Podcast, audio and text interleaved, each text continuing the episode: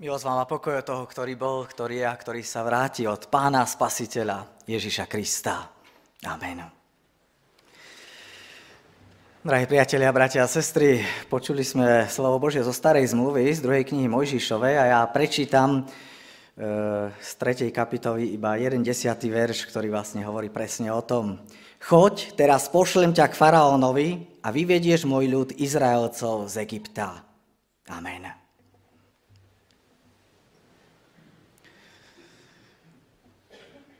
Drahí priatelia, ja sa veľmi teším z toho, že tu môžeme byť, keď eh, pred časom, už ani neviem koľko, možno pred rokom, som zdvihol telefon. Zatelefonoval som bratovi Farárovi, že či e, ideme spolu do, do projektu, aby sme sa mohli stretnúť, aby sme mohli spolu byť. Tak poviem, až to niekedy tak zvláštne znie, že dvihne telefón a jasné, nie je problém. Žiadna výhovorka, žiadne také, že počkaj, nejako zistím, dohodneme sa. A ja poviem, že z toho som bol nadšený, lebo väčšinou je tak, že keď chcete nejakú novú vec a poviete to ľuďom, častokrát sa zastavia, pochybujú, chcú sa uistiť, chcú sa poradiť, ale váš brat Farar, poviem, zareagoval veľmi promptne, bez nejakého vyhovárania sa, jasné, ideme do toho. A prečo to spomínam? Spomínam to preto, lebo takí ľudia sme. My sa skutočne veľmi radi vyhovárame. A ja vnútorne zápasím s jedným veľkým problémom sám v sebe, že mám pocit, neviem ako to je u vás, možno, že sa to dozviem, keď skončím túto kázeň, ale u nás na Slovensku mám veľmi zvláštny pocit z našej cirkvi. V jednej veci. Že čím viac nad tým rozmýšľam, tým viac sa mi zdá, že my ako keby sme slúžili sami sebe. Ako keď sme možno poviem, 98% vecí, ktoré robíme u nás v cirkvi, robili sami pre seba. Ako keby sme zabudli na tých, ktorí sú mimo, na tých, ktorí sú v otroctve, na tých, ktorých potrebujú byť zachránení, ktorí potrebujú byť vyslobodení. A keď aj niekedy počujeme, že to Božie slovo sa nás dotkne, tak jednoducho sa začneme vyhovárať a začneme hovoriť, no veď treba, ale no. A tento príbeh je práve o tom. O tom, že my sa mnohokrát vyhovárame a neviem, či je to tak u vás, hovorím, asi sa to dozviem, ale zrejme áno, keď Božie slovo už tisíc ročia hovorí, že taký sme, keď nás Boh volá. Prečo sa teda vyhovárame? No väčšinou preto, aby sme ospravedlnili to naše konanie. Podobne ako možno vo vzťahu k ľuďom sa vyhovárame, tak sa vyhovárame mnohokrát aj vo vzťahu k Pánu Bohu. No a poviem, že ten dnešný hrdina, ktorého dobre poznáte, ten príbeh jeho, Mojžiš, ten bol priam majster sveta vo výhovorkách. A v tomto texte, ktorý zaznel predtým, ten starozmluvný text, tie dve kapitoly necelé, ten výber z tých dvoch kapitol, tam je dokonca 5 výhovoriek e, na to Božie volanie, aby išiel, aby volal tých, ktorí majú byť zachránení. A práve na týchto 5 výhovoriek sa chceme pozrieť. Pozrieť sa na to, ako reaguje e, ten, ktorý sa vyhovára, ale aj ako na to reaguje Pán Boh. Na tie Mojžišové výhovorky. Čiže Boh Mojžišovi v podstate tam veľmi trpezlivo vysvetľuje a on nebral tie jeho námietky nejako na ľahkú váhu. My ľudia by sme asi možno raz vysvetlili, možno ešte druhýkrát, ale potom by sme sa zrejme na to vykašľali a povedali, no, s tebou sa nedá. No a tak sa skúsme pozrieť na tie výhovorky. Tá prvá výhovorka, ktorú tam vidíme, je, kto som ja, aby som šiel? Kto som ja? Veď ja, pane, mám ísť? Ja mám slúžiť tvojmu ľudu. Veď ja som taký bezvýznamný. Ja som taký nepodstatný. Ja som taký nikto. Veď ja som len obyčajný Mojžiš pastieroviec. Ja mám robiť takú veľkú vec? Ja mám ísť pred samotného faraóna? Ja mám vyviesť Izraelcov z Egypta, z otroctva? Ja mám slúžiť tvojmu ľudu? No a my dnešní kresťania sa pýtame podľa mňa veľmi podobne. Ja mám slúžiť tvojmu ľudu? Ja mám svedčiť o Kristu aj neveriacim? Ja som ten, ktorý mám ísť a rozprávať druhým o Bohu? Ja mám ísť a zvestovať evanelium, tú dobrú, radosnú zväzť? To myslíš, Bože, vážne? No a čo na to pán Boh? No to vidíme ďalej. Pán Boh hovorí, ja budem s tebou. Úžasné povzbudenie. Úžasné uistenie pre Mojžiša. Neboj sa, veď ja budem s tebou. No ale, bratia a sestry, tie isté slova, ktoré zazneli Mojžišovi, tie sú aktuálne aj pre nás. Aj pre teba dnes. Ja budem s tebou. Nie sú to ľudské prednosti. Nie je to nejaká naša výnimočnosť, pre ktorú Pán Boh povoláva. To jedine tajomstvo úspechu, toho prípadného úspechu, ak pôjdeme, ak túžime po záchrane tých, ktorí sú v otroctve, to jedine tajomstvo úspechu je práve v tom, že Boh hovorí, ja budem s tebou. Nie, že ja som ten silný, ale Boh je silný. Boh bude konať. On však potrebuje človeka. On potrebuje naše ústa, ktoré by hovorili jeho myšlienky. On potrebuje naše ruky, ktoré by pomáhali tam, kde treba. Potrebuje naše nohy, aby išli tam, kde je to potrebné. Pán Boh jednoducho potrebuje teba v tomto svete. V tomto cirkevnom zbore. Ale neboj sa, lebo On bude s tebou. Lebo takto to slúbil. A toto je úžasné uistenie. Sam pán Ježiš hovorí, bezo mňa nič nemôžete činiť. Ale on zároveň dodáva, že kto zostáva vo mne a ja v ňom, ten bude prinášať veľa ovocia. Kristus teda môže všetko a ja v ňom. Ináč nie. No, Možiš, keď toto počuje, ten Boží argument, v zapäti dáva ďalšiu výhovorku. Hovorí, no dobre, ale aké je tvoje meno? Veď čo im vlastne ja poviem? Že kto ma posiela? A dnes by, sa možno opýt, by sme sa my možno opýtali, no kto si Bože? Aký si vlastne? Veď ja ťa ani poriadne nepoznám. Tá otázka na to Božie meno je v podstate otázka na tú Božiu podstatu. Kto si? A aký si? Aké je to tvoje meno? A ja môžem povedať, že v podstate to nie je zlá otázka. Ona má svoje opodstatnenie. Je veľmi dôležité. Skutočne, aby sme vedeli, kto je náš Boh. Aby sme vedeli, aký vlastne Boh je. Aby sme ho aj spoznali, aby sme neverili len tak nejako naivne v čokoľvek. Ale pozor, bratia a sestry, ono beda, ak sa nám správna otázka stane výhovorkou. To, to je to najhoršie. To je to najhoršie, čo sa nám možno pri kládení otázok Bohu môže stať. Že síce dobrá otázka, ale tá dobrá otázka sa nám stane výhovorkou na, pre tú našu nečinnosť. Ja nemôžem slúžiť Pánu Bohu, lebo ja vlastne ani neviem, aký Pán Boh je. Ja by som mu chcel slúžiť, ale ja neviem poriadne ani komu mám slúžiť v svojej podstate. No a ako pán Boh odpovedá? Nuž, ako odpovedá na tú dobrú otázku, ktorá sa tu stáva takou zlou výhovorkou? Nuž pán Boh hovorí, som, ktorý som, to známe. Je to v podstate jedno z takých mála miest, hej, kde, kde pán Boh ako keby ukazuje na seba, aký je. A čo to vlastne znamená? Nebudem to nejako komplikovane vysvetľovať, to by bolo asi nadlho, ale v podstate svojím spôsobom to znamená, že som väčší.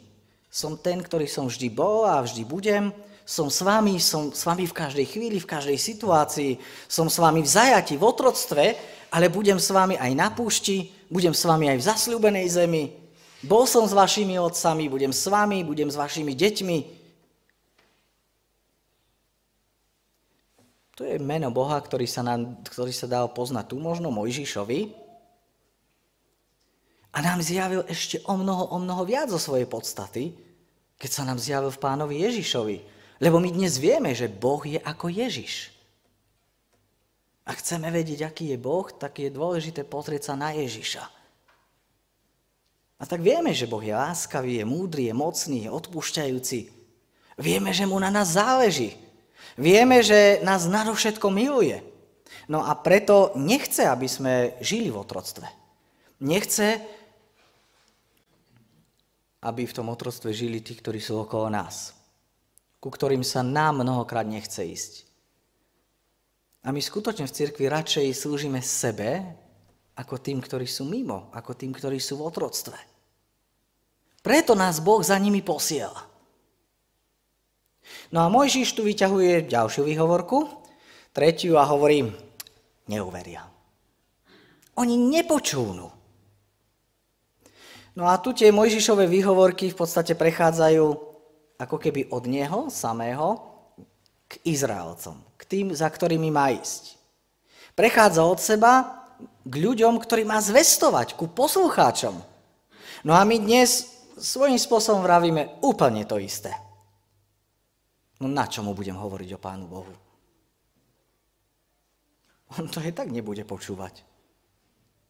O, veď on to aj tak nepríjme, veď ja ho poznám. To, to je úplne zbytočné. Na čo ho budem volať? Na čo mu budem hovoriť? Ale koľko šancí, koľko príležitostí, koľko možností sme takto premárnili, premrhali. Také zvláštne, nie? Že my zrazu dopredu vieme odpoveď. My vopred vieme, že neuveria. Nie, oni nepočúvnú. Oni neposluchnú. Dopredu vieme, že tak zareagujú. A tak koľkokrát sme boli ticho. Lebo sme si to tak dopredu povedali. Koľkokrát sme nesvedčili, lebo sme už dopredu vedeli odpoveď. Lebo sme si mysleli, že my vieme,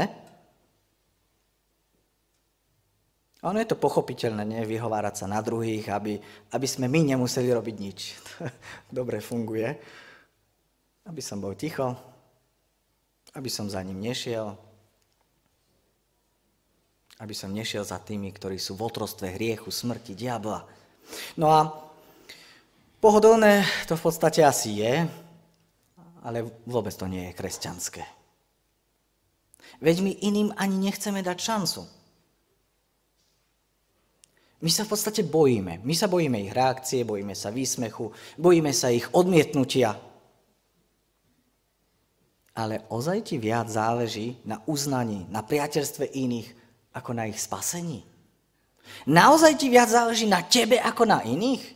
Naozaj ti viac záleží na nejakom tvojom imidži ako na záchrane iných? No a tá Božia odpoveď pre Mojžiša sa nám asi páči, že Boh mu dal moc konať zázraky.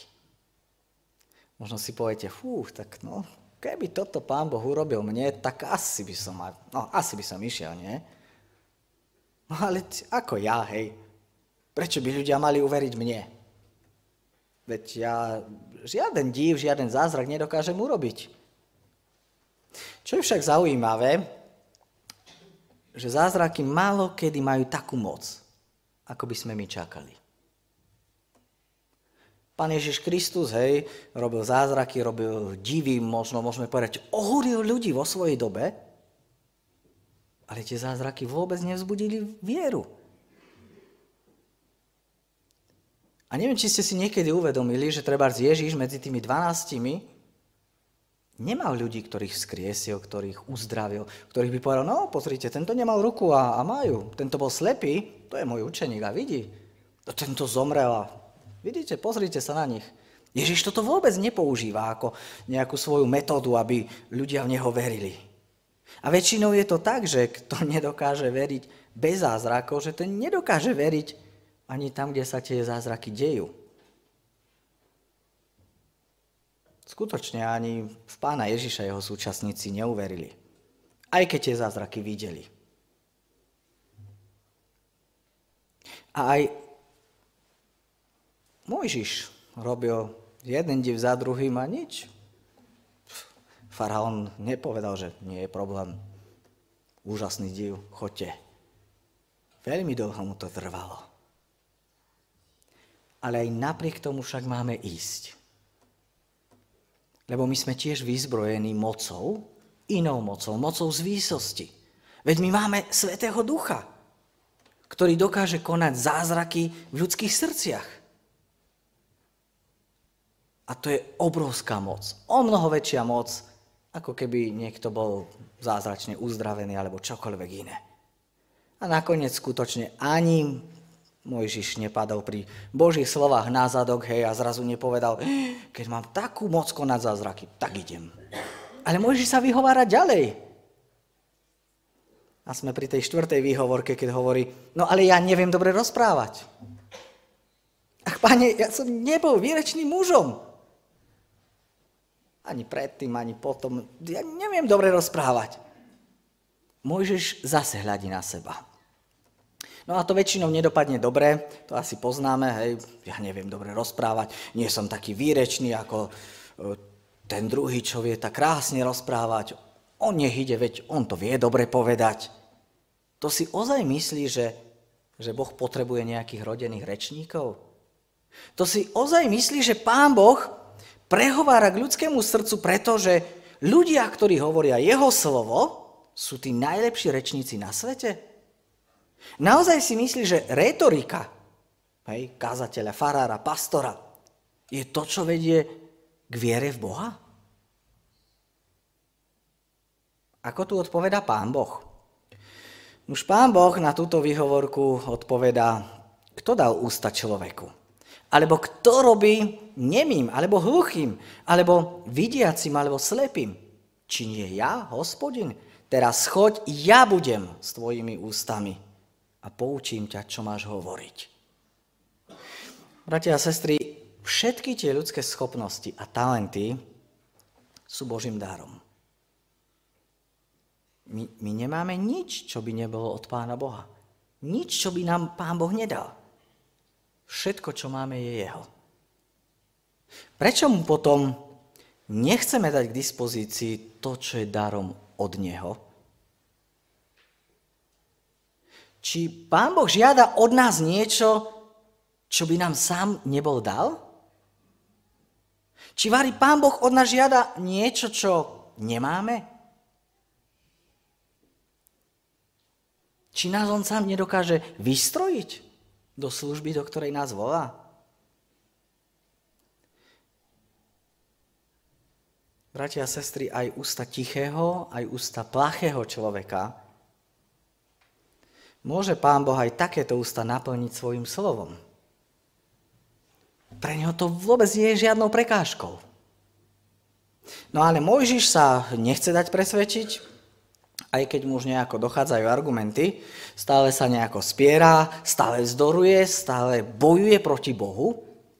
A tak prichádza k tej piatej výhovorke a hovorí, ach pane, pošli niekoho iného, koho chceš poslať.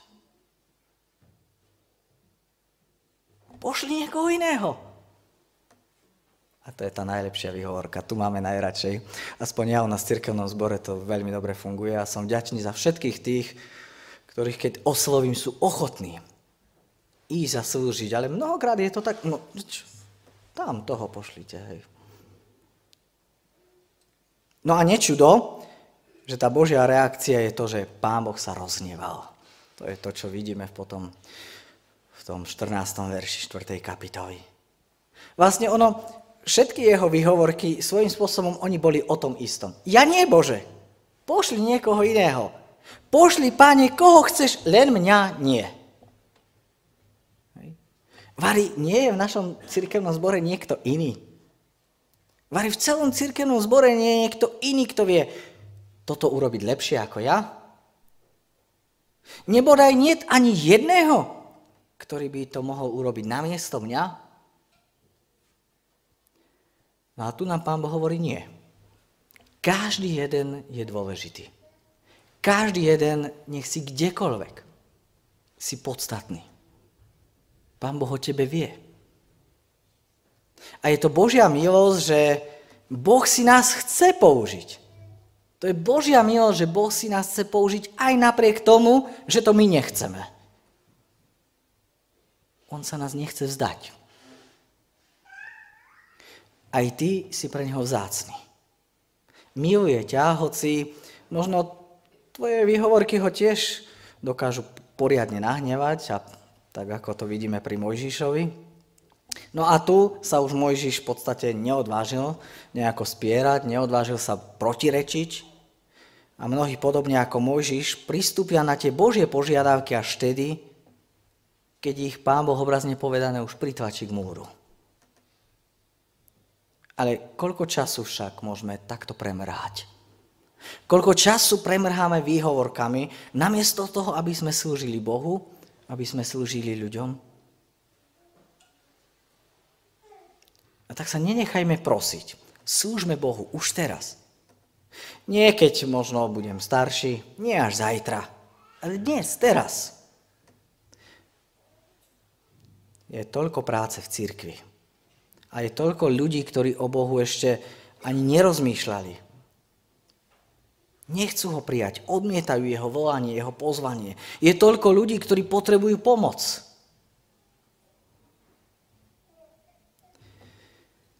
Možno, že sa nám stačí len obzrieť okolo seba. A to Božie volanie a pozvanie brať vážne. Nenechaj sa prosiť. Boh ťa potrebuje. Aj teba volá. Poď pracovať pre mňa. Toto je volanie dnes. A hovorím, neviem, ako je to u vás, ale ja mám pocit, že my skutočne ako keby sme v našej cirkvi začali slúžiť len sami sebe. Ako keby sme nevideli tých, ktorí sú v otroctve hriechu, tých, ktorí sú mimo. Boh nás volá aj k ním. Aj teraz. Amen. Skloňme sa v tejto chvíli a v duchu a v pravde sa pomodlíme. Pane náš Bože, pre Tebou sa skláňame s ďačným srdcom, lebo vieme, že Ty si dobrý. Vieme, že Ty si sa nás dotkol, Ty si sa nás ujal, Ty si nás zachránil. Preto Ti ďakujeme za túto Tvoju milosť, za túto Tvoju lásku, ktorú nám prejavuješ.